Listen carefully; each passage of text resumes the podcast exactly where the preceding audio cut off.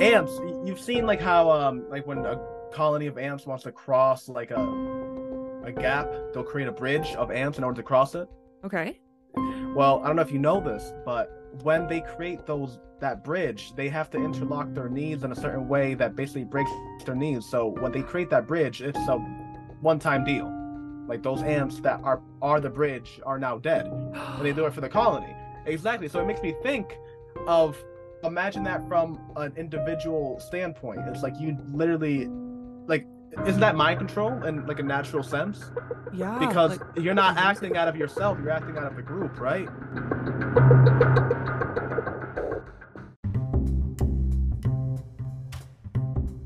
Welcome to Speculative Sandbox, your audio playground for creative storytellers. My name is Vicky Lawn, and each episode, I and a guest will unpack a fiction trope with an eye for character development and narrative structures. Make sure to look for Speculative Sandbox on Instagram, TikTok, and Twitter, where you can join the conversation.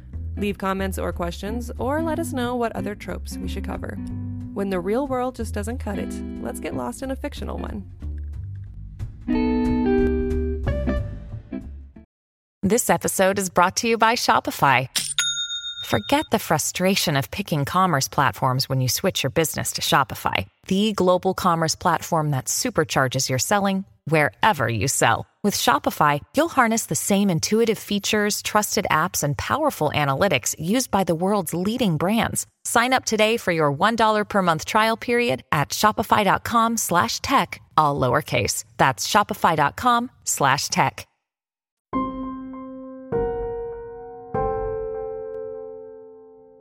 Mind control may seem like a faraway science fiction concept, but it's grounded in some scary truths. A.R. Mirabal joins the podcast to discuss the broad spectrum of control, including conditioning and the hive mind.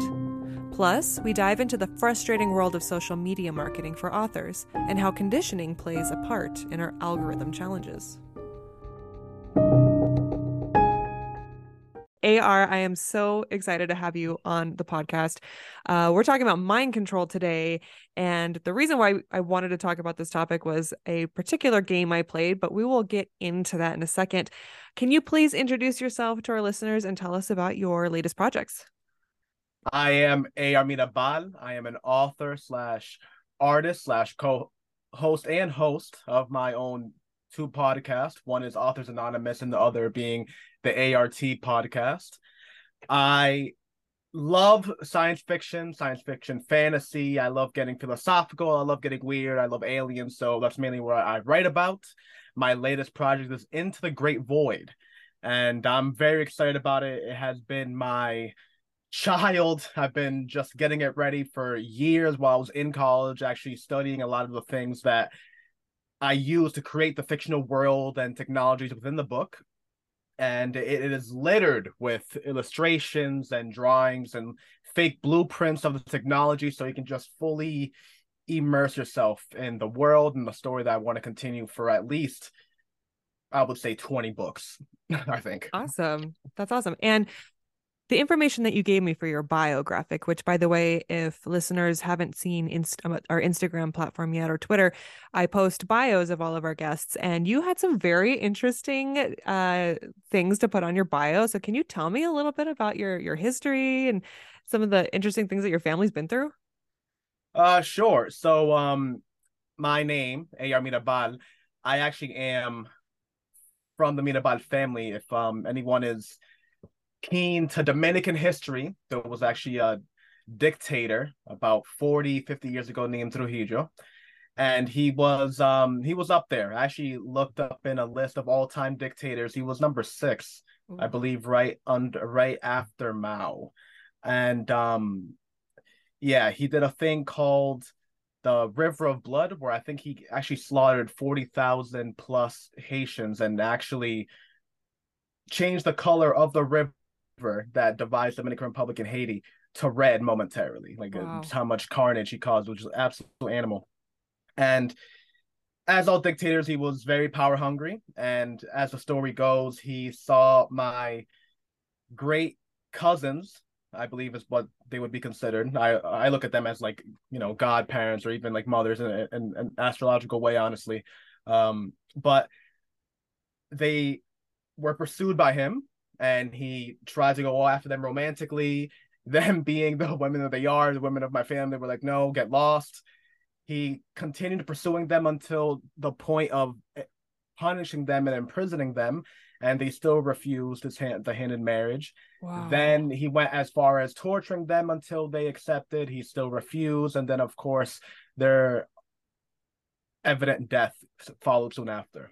My God. And within two weeks of their death is when uh, the revolution rang, and he was taken from his power in a, a, very aggressive way. I would leave it like that. And if you if you want to know any more of the more gruesome details, I would definitely look into it. It's honestly a riveting piece of uh of history, and I feel honored to be a part of it because they have been remembered very fondly. There have been very books. There's been movies with Salma Hayek and Antonio Banderas. I mean, uh, they were on the cover of Times. They have been immortalized on the even the money in Dominican Republic. So it's it's um it's a huge honor to be able to call upon that as far as inspiration goes. And if you really took a, a a therapeutic eye to most of my writing, a lot of it comes from that sense of rebellion, of not giving in to a power that seems so much grander than yours. I can't even imagine being in their shoes. How terrifying, and yet their bravery throughout that entire situation. Like that's that's inspiring and what a what a neat thing to pass down through your family and to be able to have that part of like your identity and your spirit. So uh thank you for sharing that. What a great story.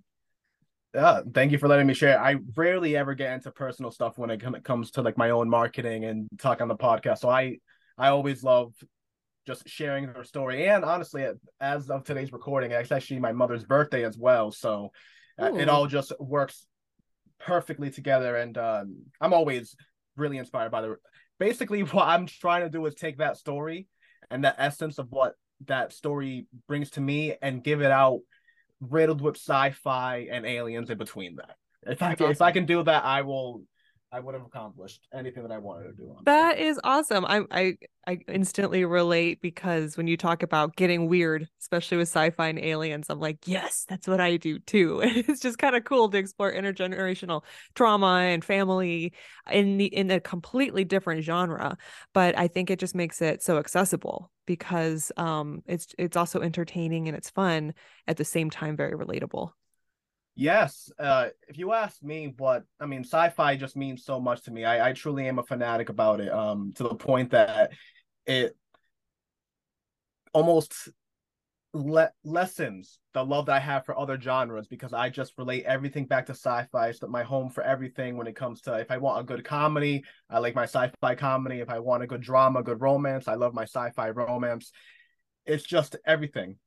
And to yeah. me, where that comes from is that it's like opposite of the literary classics, where you would go back to a time frame 200, 300 years in the past, and you still can relate with the characters because it's, uh, you know, it's a classic, and it's a classic because the writers were able to hone down of the emotion they felt at that time and even 200 300 years after you can still relate to those same emotions because humans are still humans. Yes. And sci-fi i love it because it's basically that but just in the opposite direction. The other uh, opposite um winding of the clock if you look into the future even with technology that seems mind-bogglingly advanced to us or even another planets or even exploring the cosmos or dealing with clone technology or dealing with mind control, dealing with all these different type of things, you'll find that humans will still act like humans. And I think that's mm-hmm. just a fascinating concept. Well, let's get to know you a little bit more as a human before we go into the topic. I have some rapid fire warm up questions. Some of them are general and some of them start to actually go into mind control. So, are you ready?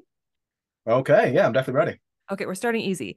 Are you a sweet or savory person? Uh, you said that's easy, man. I think that's top. Uh, yeah, that's hard. That's like asking what is God? Like, is there a God or? um, honestly, I would have to say sweet because uh, I just have a huge sweet tooth. Unbelievable. When I go on Instagram and I start getting in my loopholes of watching uh, recipes, oh, it's all about that Oreo stuff. Oh, okay. All about it. I relate to that. Okay. When is your favorite time of day to write? Night. Night. Okay. Yeah. What is one way to combat writer's block? treat it like it's going to the gym. Um, there's something that's like sometimes progress doesn't feel like it's made every day, but mm-hmm. when you mm-hmm. look at it in a long term, it's always made. So even if it's just you putting in your 200, 300 words, even if it's just editing what you did the day before and telling yourself, why do you write? Oh my God, you should just quit. Just don't and keep yeah. doing it every day, even if it's minuscule, even if it's nothing. Um, the pendulum will swing. You'll have an amazing writing day one day, and you just persevere. That's some great advice. There are times where I feel like I'm only having a successful writing session if I put down at least a thousand words, but there's so much to do with like 200 or 100, especially when you can look back at it and go, oh, actually, now I know where I want to jump off of there. But you have to get those words down.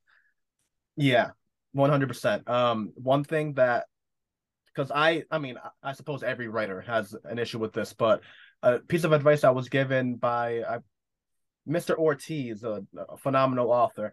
He said that no matter what, even if he's writing 2,000 words of absolute steaming hot garbage, it's better than doing nothing because at least you can, through editing, through whatever, you can at least polish that down into, you know, 100, 150 words of something credible, or at least you can polish down the entire idea and refine it into some better writing, but nothing is ever wasted.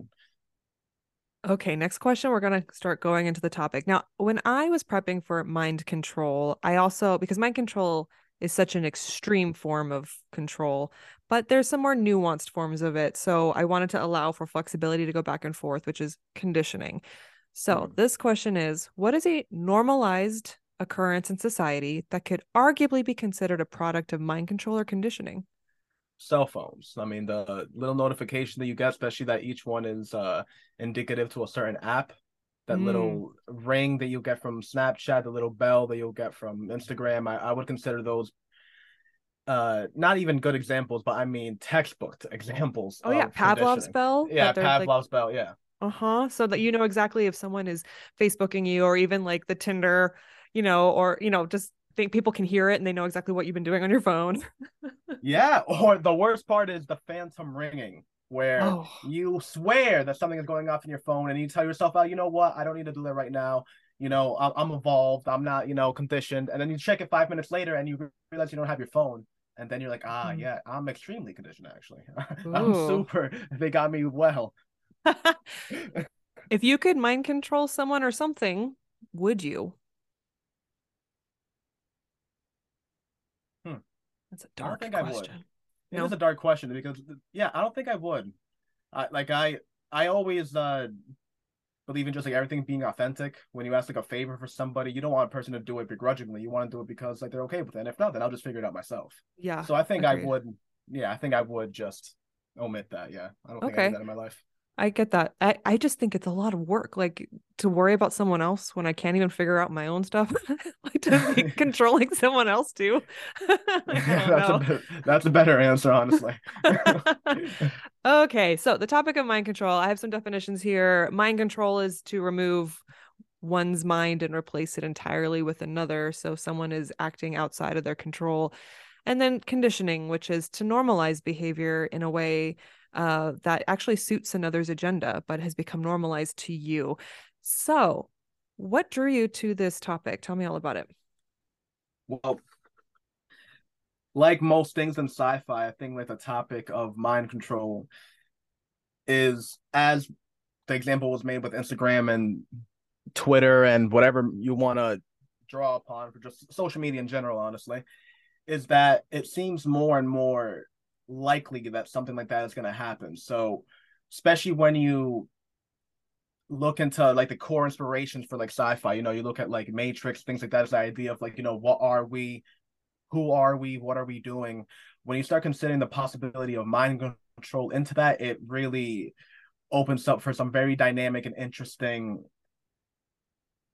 things to play around with, themes, characters to create, what is what, what is real, is reality, something that we create our in ourselves is something is reality a perception is reality a general thing that somehow is all agreeable to was reality only exists in the point of view of the person and i think mind control just is the ultimate umbrella for all those things in a sense because if you can like you said, the definition of mind controlling is being able to completely replace a person's mind with another. And then the idea of conditioning is like conditioning a person to suit something that is better.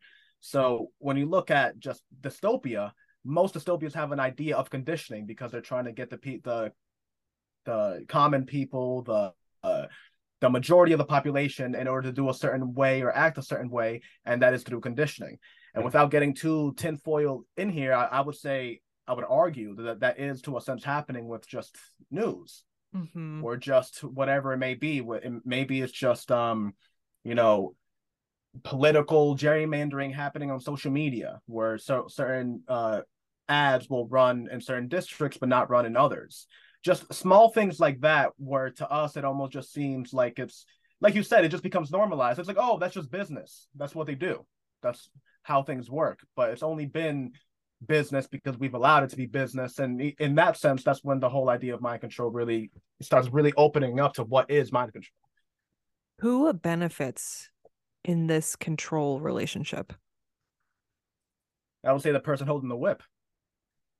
Is it like why? Why would they want that? Is it usually like people in power want it because they want a subdued population? They want something out of the person they're controlling?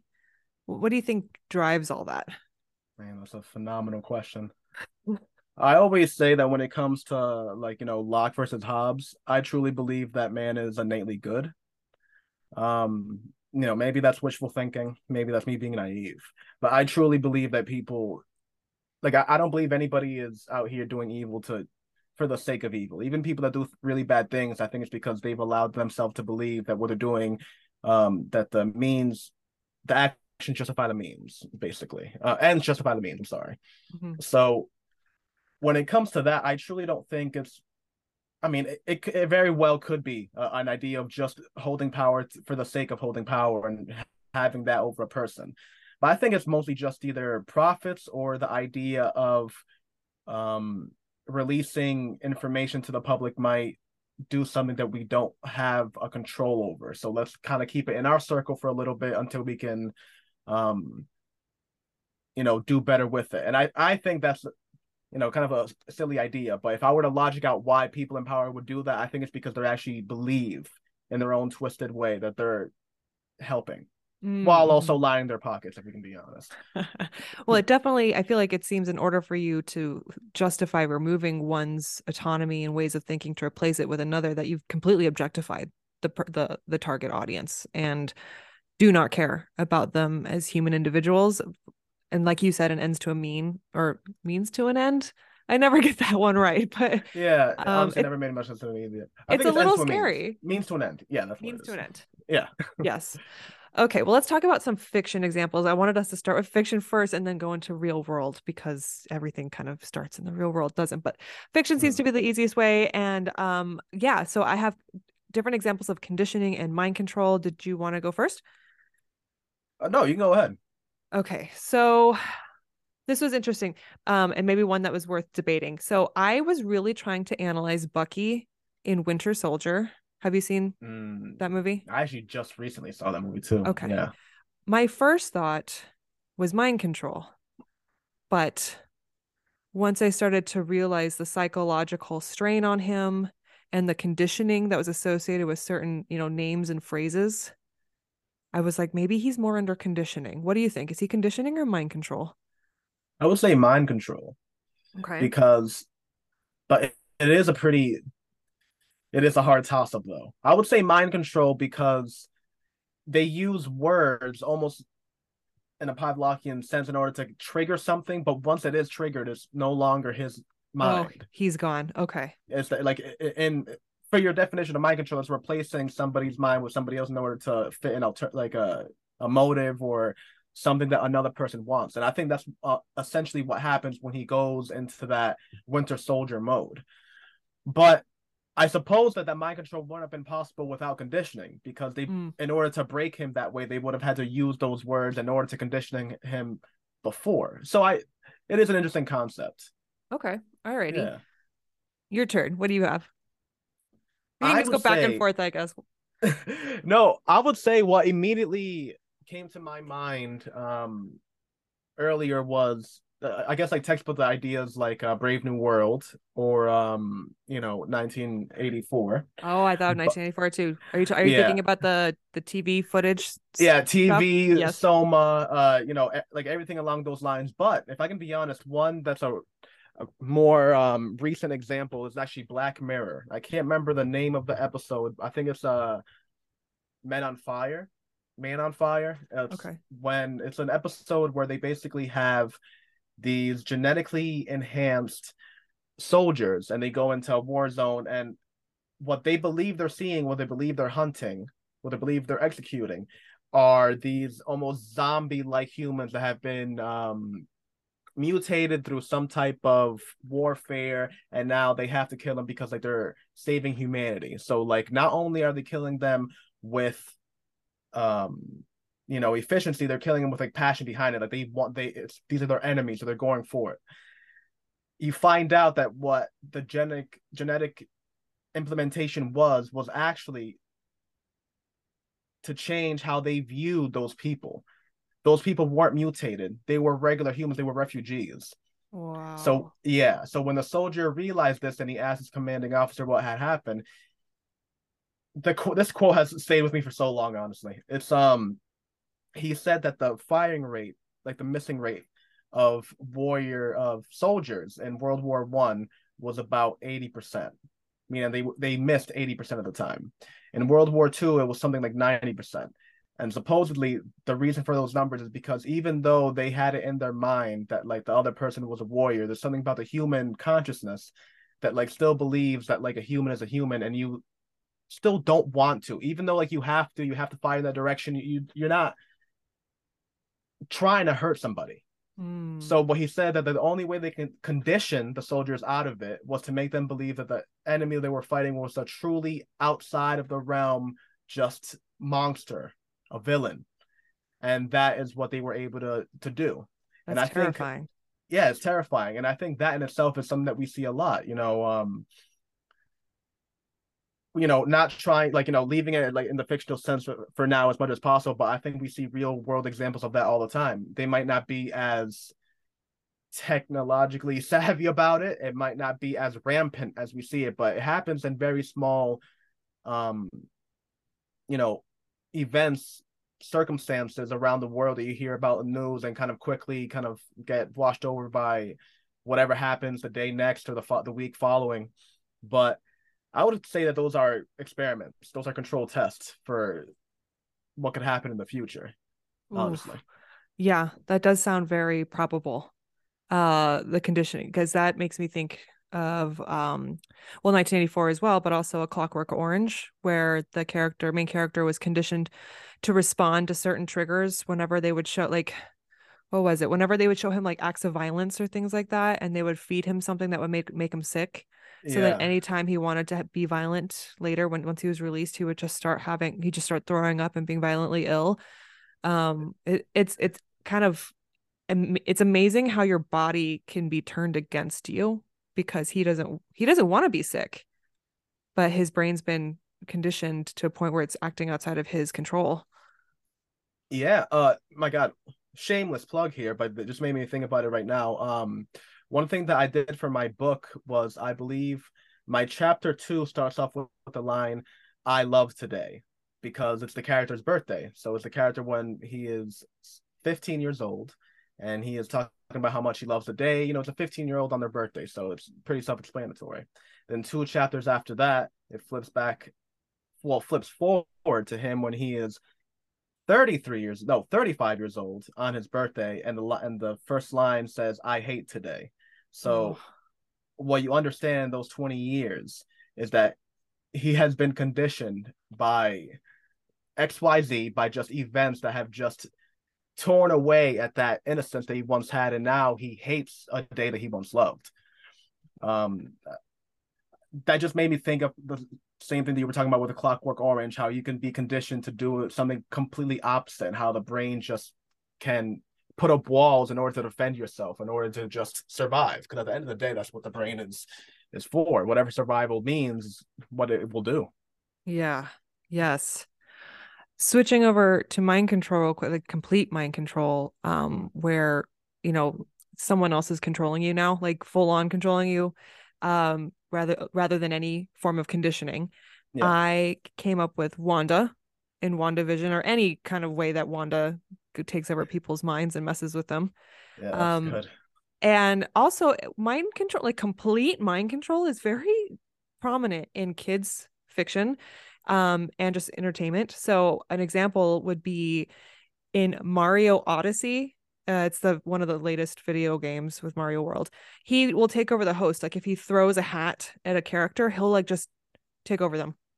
And huh the like in one uh one of the lands there's a dinosaur that's sleeping and the dinosaur will trample you if you wake him up but if you throw your hat on him you go into the dinosaur and now you're controlling everything the dinosaur is doing which is terrifying for the dinosaur and any other character that that happens to because mario's just using them um as he you know proceeds through the game. And then of course there's the imperio curse in harry potter where you know yeah. you completely controlling someone. So i was like wow there's a lot a lot of examples of complete mind control that um that kids watch and i was just like that's so interesting my god that is phenomenal because the one that immediately pops into my head is get out you know the whole uh-huh. sinking into yourself scene and uh you know when, when the when the guy gets uh, shown a picture of himself from the past and his nose starts bleeding because it's Ooh. like literally the brain is having an aneurysm trying to deal with the two consciousness in place and which one is dominant and which one can actually control the body that I mean that movie is a textbook example of like a just amazing mind control. It's so to me that shows that the true like what you said is that they put like a the Mario hat scene, put it in a child like wonder. It's like, oh look, look how cute it is. Now the the dinosaur has a Mario hat on. But like Get mm-hmm. Out was like the true like, oh wow, this is terrifying when you actually sit and consider it. yeah, Yes, it is really scary. And when okay, when we first were emailing back and forth, I mentioned to you a video game called Inside, um, yes. which got me really interested in it. I don't know if you've had a chance to play it yet. I have not. Okay. It is it's available like if we have it on Nintendo, it's like a dollar 99 in the on the online store. It's uh, surprisingly um, you know, accessible. But the way that Inside starts is you're on the run and you're in a forest and you're out running what appears to be human traffickers. You have these people with guns and flashlights and dogs, and they're loading people up into a semi truck and driving away. And as you are trying to escape and run away, you go from the forest and you proceed into like a farm area. Then you go into what looks like a city, and it looks like there are people that look like lifeless for- forms just walking around being controlled and tested like they're going to be used for something and the further into the game, you realize that these things are these people. I say things because it turns out they're not people. They're called husks, I believe. So they look like people on the outside, but they're mind controlled to do labor, like work in the mines and do a lot of like the hard labor stuff. And eventually, the whole point of the game is the husk, the source of the husk, doesn't want to be mind controlled anymore. And so there's a connection with the that source and the boy that you're playing because the boys like ultimately are trying to escape the control of these humans that are using it. But it kind of freaked me out playing the whole game because you see how these life these husks are being used for um you know like working in the mines in really dangerous conditions.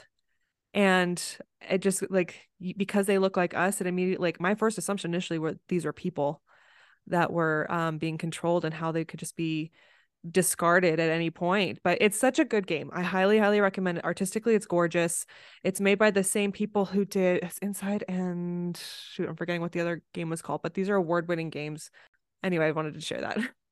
No that's phenomenal. If i can be honest you explaining that to me i know we were trying to like steer away from it the nonfiction but it immediately made me think of amps. Um okay. like i know it seemed a little like left field but amps you've seen like how um like when a colony of ants wants to cross like a a gap, they'll create a bridge of ants in order to cross it. Okay. Well, I don't know if you know this, but when they create those that bridge, they have to interlock their knees in a certain way that basically breaks their knees. So when they create that bridge, it's a one-time deal. Like those ants that are are the bridge are now dead. and they do it for the colony. Exactly. So it makes me think of imagine that from an individual standpoint. It's like you literally like isn't that mind control in like a natural sense? Yeah. Because like, you're not acting out of yourself, you're acting out of the group, right? Yeah. yeah, I don't oh know. gosh, that's scary because I I can relate so much of like human groupthink to like the bug world. There's just so many parallels. And so when you're talking, I'm like, if you can see it in ants, I wouldn't be surprised if not that we're going to automatically start killing ourselves to make bridges, but someone's going to think, and they already kind of are, in order for the good of society, some people have to be sacrificed. And that's just the way it is. Oh my god. I mean, I, yeah, I can I can 100% see it already, honestly. Just by the way, I'm for as much as I love talking about like all the down stuff, like the reason why I like I don't know, focus so much on the, the crazy side of technologies because I truly think that if you have like uh I'm I'm also really hopeful, like uh hopeful for like humanity's future, if I can be Oh, yeah. completely honest. For as like horrible as it may go, I truly believe it just won't, Mm-hmm. hopefully. Well, I think that's the beauty of I felt like I felt like yes, a lot of our sci-fi exploration these days in pop culture is like warnings, right? Um Yeah. don't do this, don't do that, it's going to be bad. But I feel like there was back in the 50s like the the optimism of like mid-century um sci-fi and how we hopeful. envision the Jetsons. You know, that that Yeah. is a beautiful concept to think what what are the possibilities?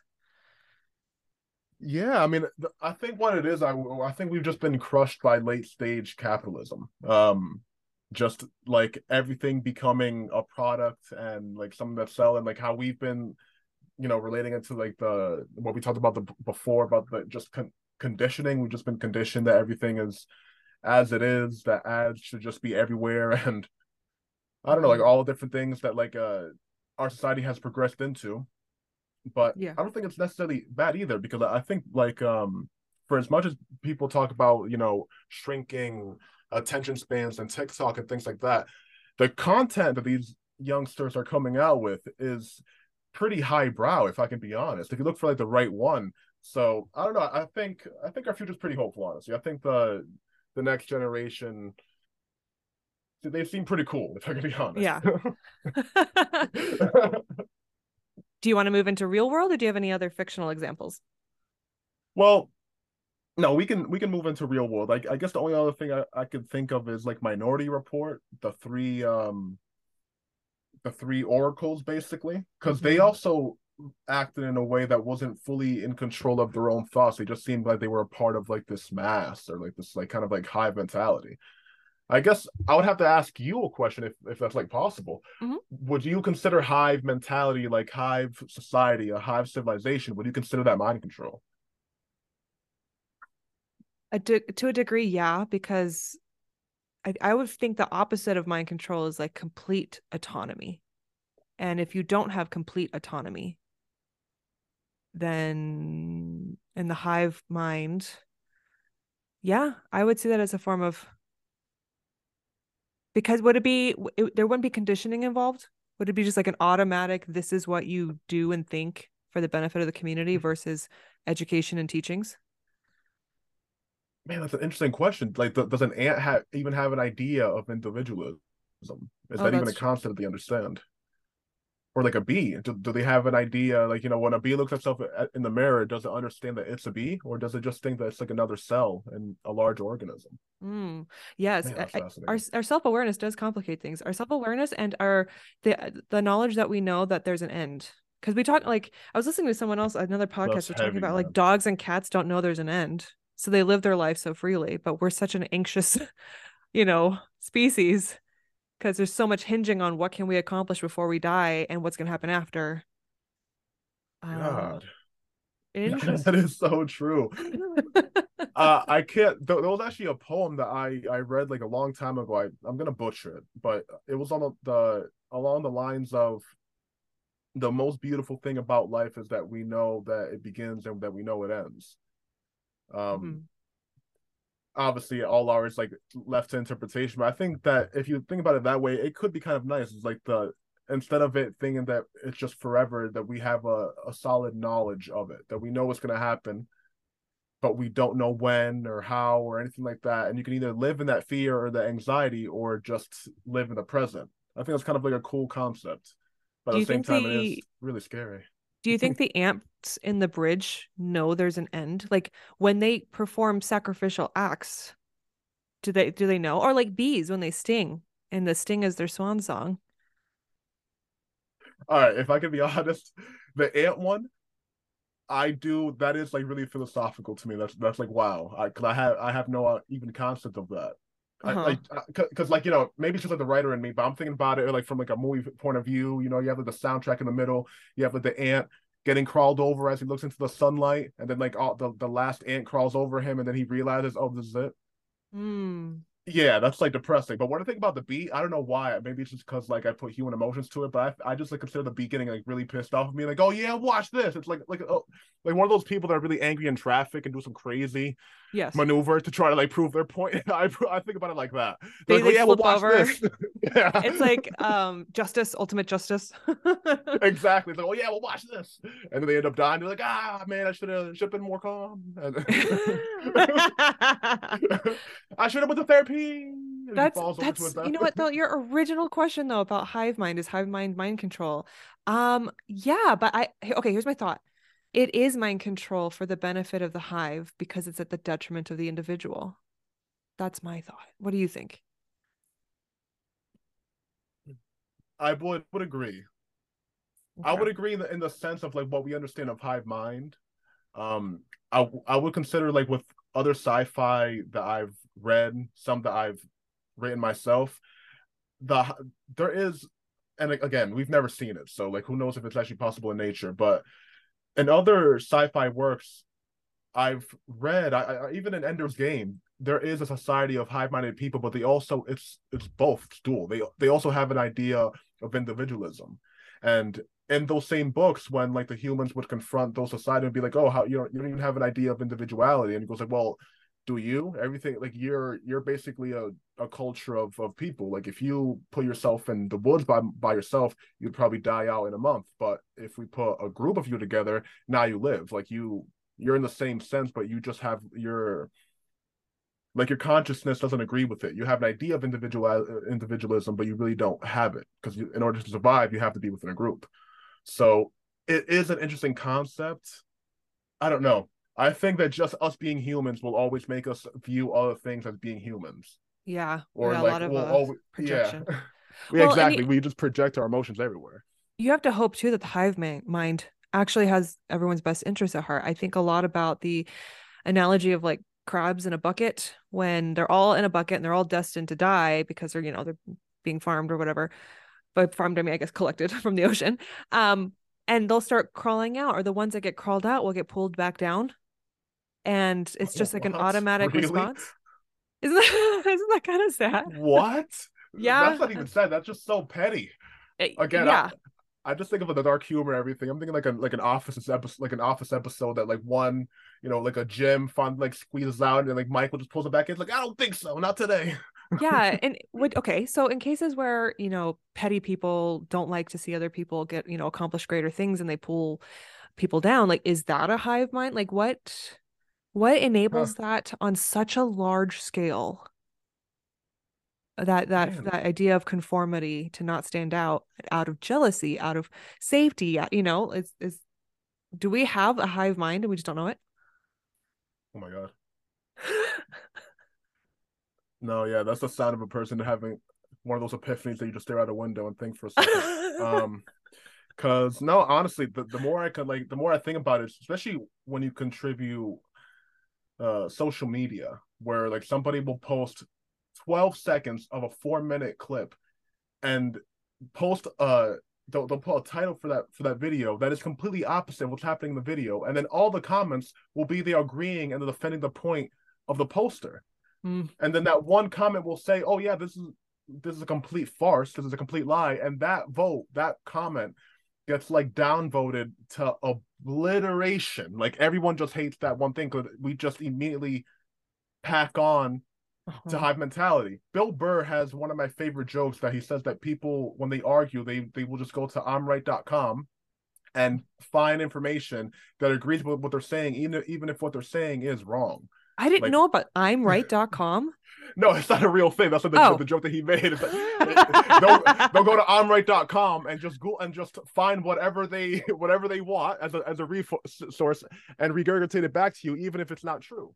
Yeah. You know, no matter yes. no matter no matter about your your stance about flat Earth or globe Earth, is there even a name for the opposite end, or is it just called logic? But It- whatever. science. yeah, it's just called yeah sense. Um, but when it comes to that, no matter on your point of view on it, no matter like how that happened, just the pure act that like another human could come up with that. I mean, it's just yeah, I don't know. At the It- end of the day, I, I think we might have a, a hive mind. I can't lie to you. No, no, I think um, food for thought. Our listeners can continue to mull that one over. I did have an interesting uh, encounter when I had the conspiracy episode uh, last season. I would basically break up the podcast topics into social media posts and I share them. And one of them was that there have been a lot of kind of like what's happening right now with the hazmat situations throughout the the US. There's there was actually a semi um, crash near where I live and released some nitric acid into the air. Oh my god, you're near that? Yes. Yes. Oh my god, I was just talking to a friend about that yesterday. We were going in. yes. It was a little scary. It's on the opposite side of town of, of me, but I I work in emergency communications and I was like ready to oh go Oh, with region wide emergencies and apparently it didn't get to that level. So I I'm okay where I'm at at least. But anyway, Ohio and like everywhere else that there's all these so right now that's huge. But okay, so last year it was about food processing plant explosions. And so um we were talking about, and I I, I can't, it's too soon for me to say anything about these hazmat situations. And the one in Yeah. Ohio is obviously astronomically awful. Um, but for the food processing plants, they talk about in the great big picture, there's quantities of these plant issues throughout the year. But right now, because of like algorithms and stuff, people are getting more exposure to the, the processing plant stuff. People were assuming that enemies were messing with their food because kill off the food, kill off the people kind of Oh idea. And all I did was share a video that talked about it. And because I hashtagged food processing plants, I had a ton of people that thought I was per like I was just educating on the conspiracy and talking about like its existence and stats.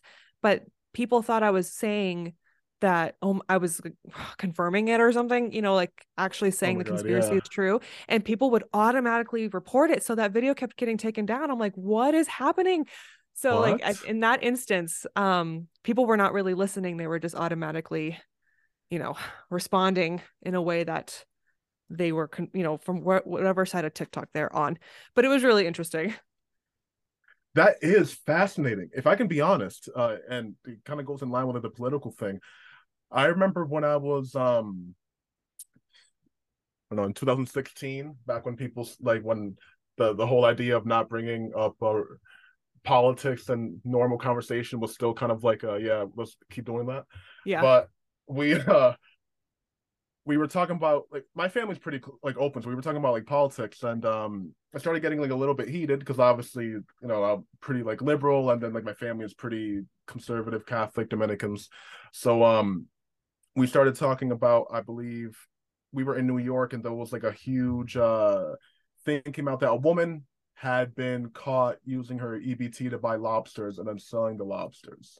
Um and it was a huge thing. It was like this whole like uh you know class thing about like oh should they get rid of the services and put less money into it and xyz my mom's like a very open person. She was talking about like you don't know the help that a person could need and all these things. And then like you know my cousins were like arguing back. It's like no you know we came to this country and like you know worked our butt off in, in order to get here. And that's what other people should do. Just go, going like back and forth on it. And all i said it was like isn't it crazy that you're so riled up over this poor woman, but you don't even bat an eye, not even an eye to these corporations taking millions, 1000000s Mhm. in in money that they should that they should be getting taxed on, millions in you know in shortcutting their employees so that they don't don't have to pay for pensions, billions in healthcare regulations that they just straight up avoid and profit trillions off of, and then when they get hit with a fine, the fine is like ten thousand dollars.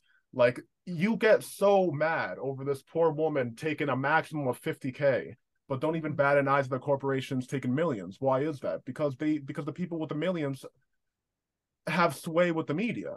And because of like we're just in this perpetual thing of putting so much blame on something else when it's not even there. It made me- that example made me immediately think of like what you're talking about with the food processor because these people over here worried that some other country is messing with our food, forgetting the fact that our own food companies are messing with our food. you don't even have to look, you don't even have to outsource that. What do you mean? Nestle, what are you talking about? They're like, um, like there's only a certain percentage of chocolate that's still in Nestle. Like it's not really even chocolate anymore. Like they're standard candies. They they can't I'm even really you. call it chocolate. It's just candy.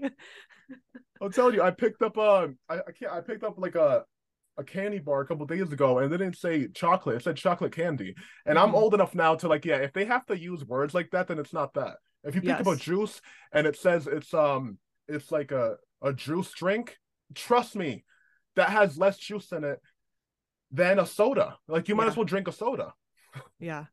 No, it's really interesting uh, the conditioning of the real world to be to to redirect, to misinform. It's and uh, yeah, yeah, obviously we can get extremely political here, but it uh, it's it's just really interesting um the things that are kind of normalized as far as systems go.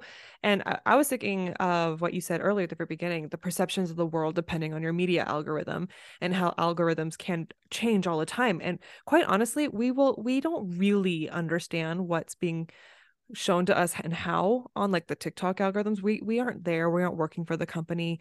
When they say that you get so many hits, we don't actually know that. You know, I feel like these are just Mm. numbers that they provide. And many times those numbers can be meaningful numbers, like, oh, okay, a thousand people actually saw my video and liked it. Or it could be a thousand people, but lots of them were like maybe not even like they were bots. They weren't even real accounts. You know what I mean? But you wouldn't Mhm. know. You just have these these numbers to work off of. Yeah, and I, I mean, I'm sure you know it. A lot of people listening, you know, any author doing their own marketing, you know, we rely on law on social media, obviously, and not only and not only do we rely on it, we also rely on the statistics that they provide, and it is Mhm. uh unnerving to a different degree when I sit back and I try to do my numbers and I'm like, oh, what time should I post? When should I do this? And the statistics that I get are, in all honesty, meaningless because good friends of mine that I have on Instagram that we both follow each other, talk constantly, send each other messages, because they're not authors, maybe because they're not artists, they don't even see my post. It doesn't even show up on their on their homepage or on their on their searches on their explore page. It doesn't even show up. It's not even in the realm of things that they see. These, we're talking about people that know me personally, never get shown my content, Yeah. Yeah. It's And- ahead, which is just no, no, no. Because all I was gonna say was that it's just weird, and I'm not even coming from a point of like, oh, me, me, me. This how it should be working, but it's just like, all right, well, if we're friends and I'm not even, you're not even showing them my content, then what are you showing them? Like, how are you dictating what content is content?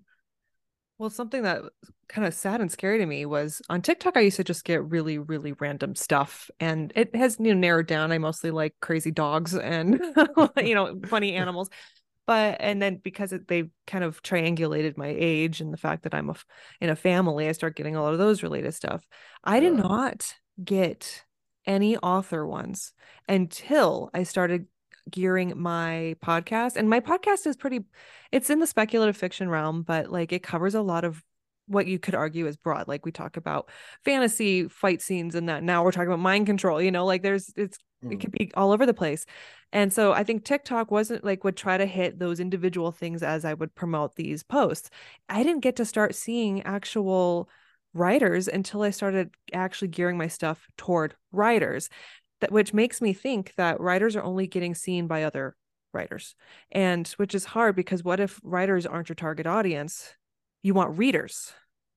And the readers who want whatever genre you're writing in.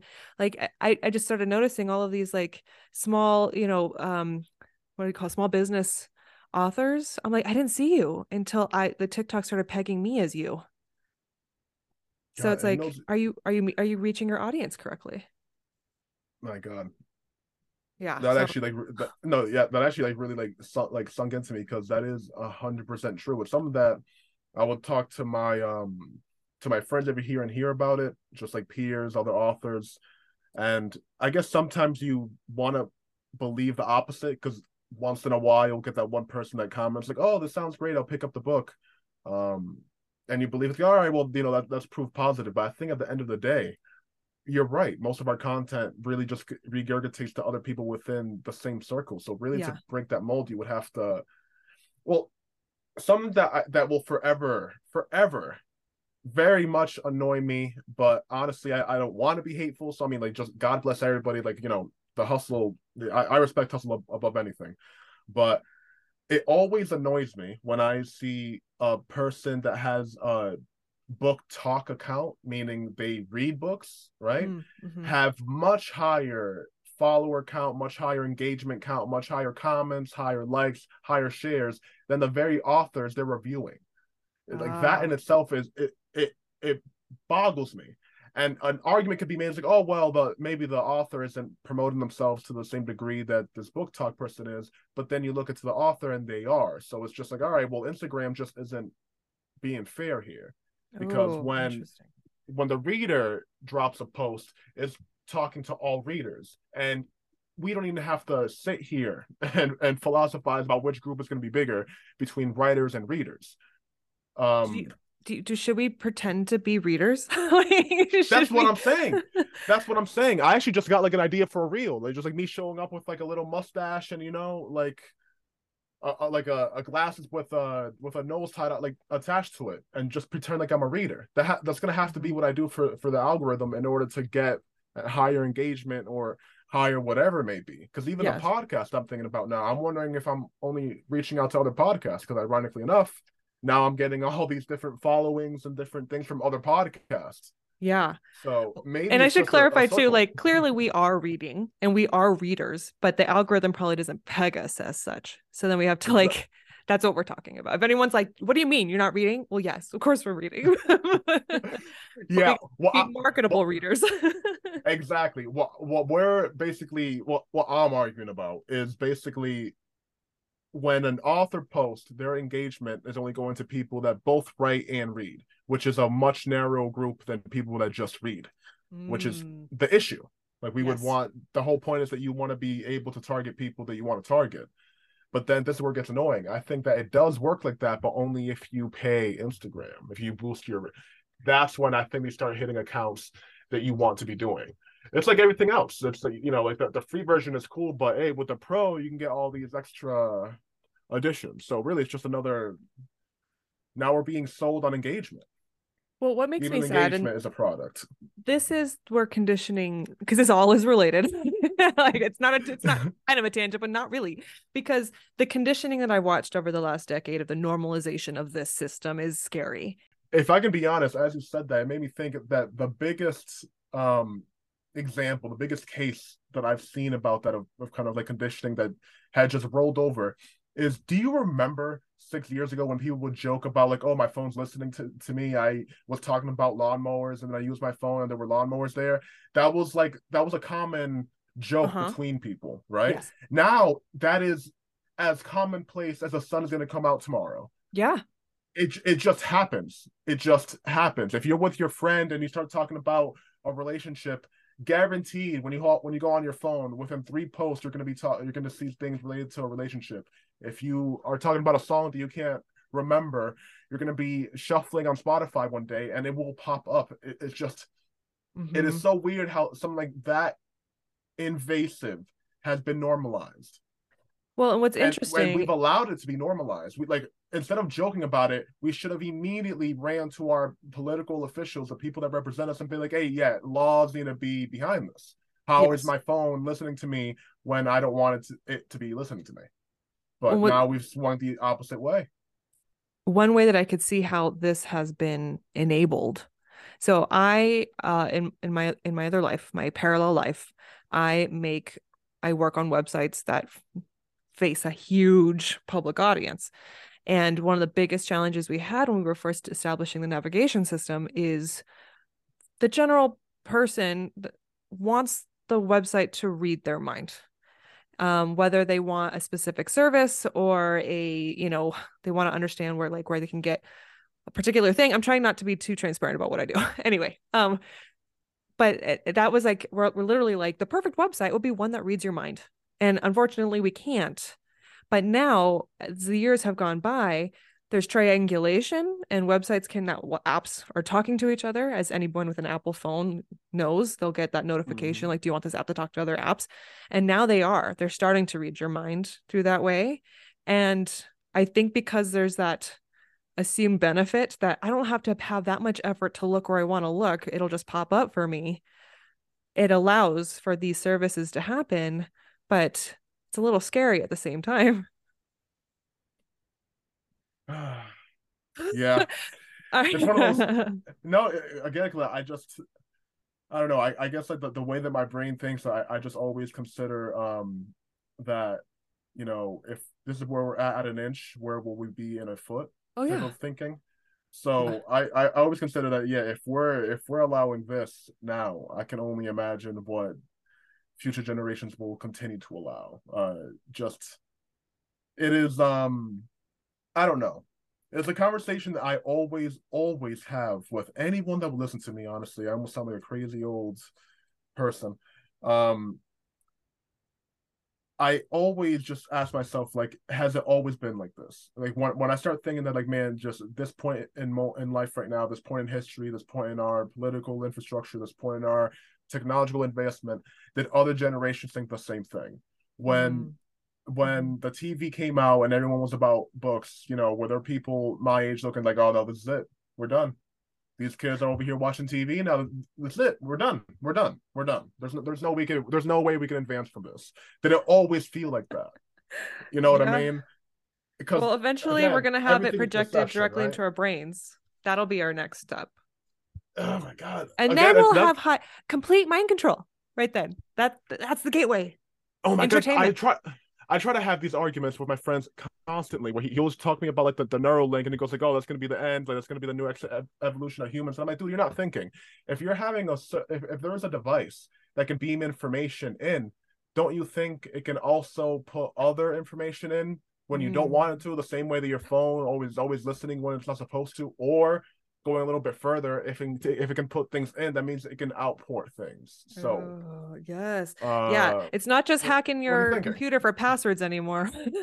exactly, it's it's like real stuff. It's like it's cyberpunk. It's neural. It's neuromancer. It's like yes. legit. We're we're gonna see things that are just completely take over, and just another thing that is just really um is really interesting to me is people that make like those like finance blogs or finance whatever and those things are fascinating to me because they'll, they'll talk about some class about them making being a millionaire and all these things and the main thing in my head when i read these posts or when i find about these people is is this real because mm-hmm. there's literally nothing stopping you from just going on vacation to dubai right and taking a video while you're taking a couple videos while you're there of like you using like a, a laptop and pretend like you're this millionaire person there's nothing yeah. stopping you from seeing a really nice car when you're walking around central London and just sitting in front of it and saying like, "Oh yeah, be like me. I'm cool."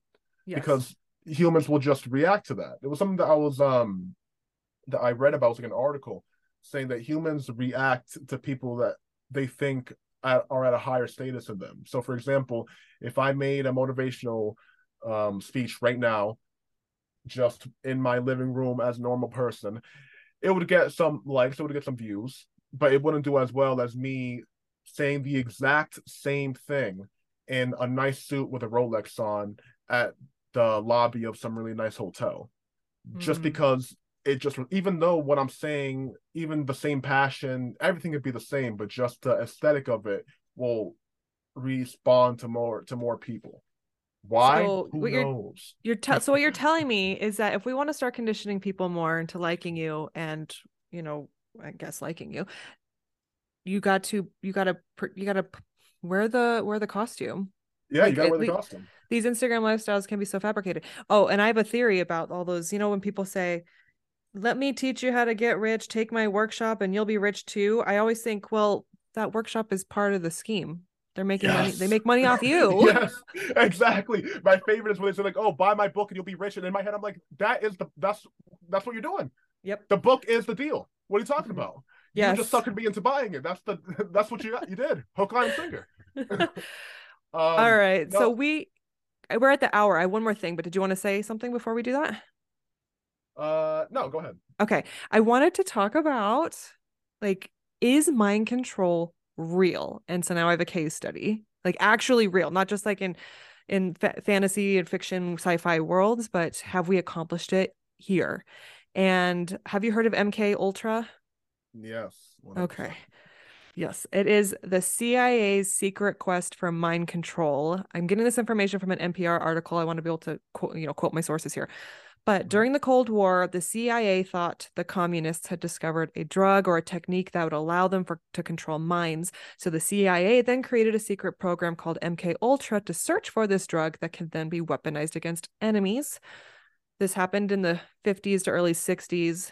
They were covertly funded at universities and research centers, and some uh, experiments were done in American prisons and in detention centers in Japan, Germany, and the Philippines. Mm-hmm. What they did to subjects, basically, okay, this is what they were trying to do, right? They believe that mind control must first you seize control by blasting away the existing mind. Then you have to find a way to insert a new mind. They never figured out how to insert a new mind, but they did a lot of work on blasting the existing mind which was torture, electroshock, high doses of LSD. So thousands of people's lives, uh, maybe even more than I don't know, but like were destroyed or they were killed. So ultimately, the CIA concluded mind control is not possible. What are your thoughts on that? Um, well, you know, I'm a I mean, I love conspiracy theories, not believing in them, but I just think they are phenomenal uh, sources of motivation for writing but the MK Ultra thing in particular was always interesting to me because that literally is what led to the discovery of LSD. LSD was meant as an artificial replacement for DMT. It was supposed to be an artificial, like making it artificial, an artificial version of DMT. And the reason they started with that is because they understood that DMT it basically lifted the consciousness out of the body and allowed the like the consciousness to like flow like elsewhere. So in studying that, they were like, all right, well, maybe that's just the first part. If we lifted the consciousness out of the body, could we put another consciousness into that slot? Right? Kind of like mm-hmm. your like you just like blew the the cartridge of an N64. Like, can we switch out Mario Kart and put in Sonic now? Um and in that, I mean, I, I think that is just uh unbelievably un, unbelievably fascinating because even you know that's like the high ticket examples of it but even our myths have examples of that. When people would take dmt and then they would say that they were you know possessed by like a demon or something like that. Isn't that in, a, in essence like mind control? Leaving the consciousness and then some other mm. extra dimensional whatever being is like now in, in charge of like that body. That in itself is the basis for a lot of like myths from back then. And now we have this like mk ultra thing that is trying to weaponize it uh, so I, I still think it's honestly possible. I think that the CIA like saying that is maybe like them finding out and then being like, all right, well, you know what, couldn't do it. Oh well, and then just working on it in silence.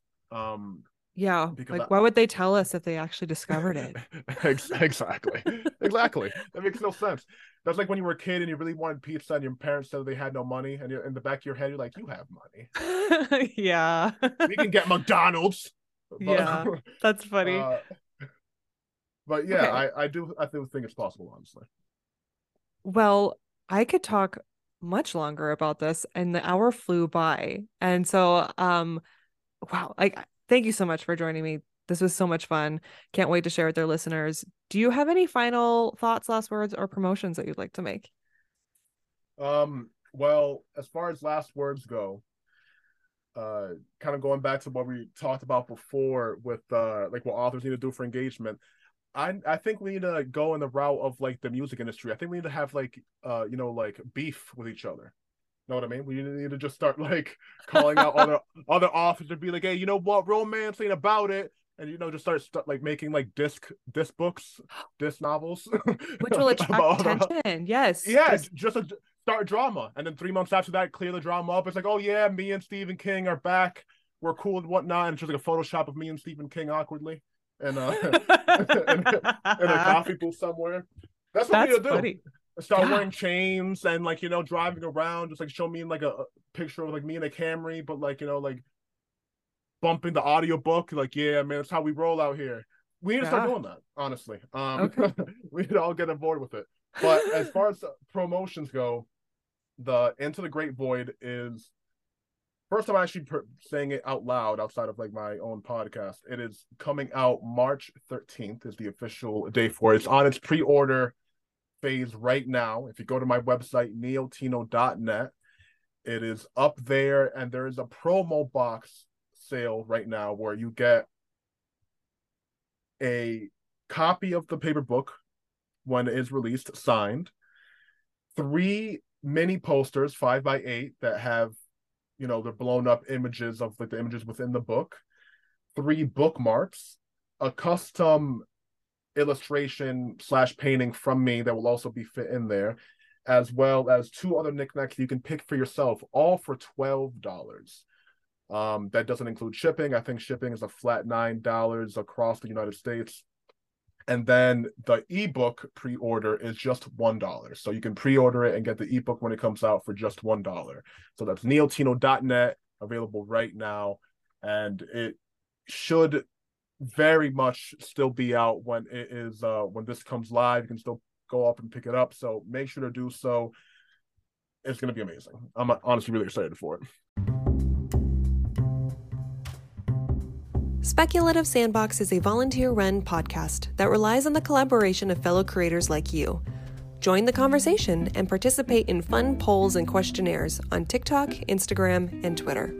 Interested in being in a future episode? Our DMs are open, or you can email speculativesandbox at gmail.com.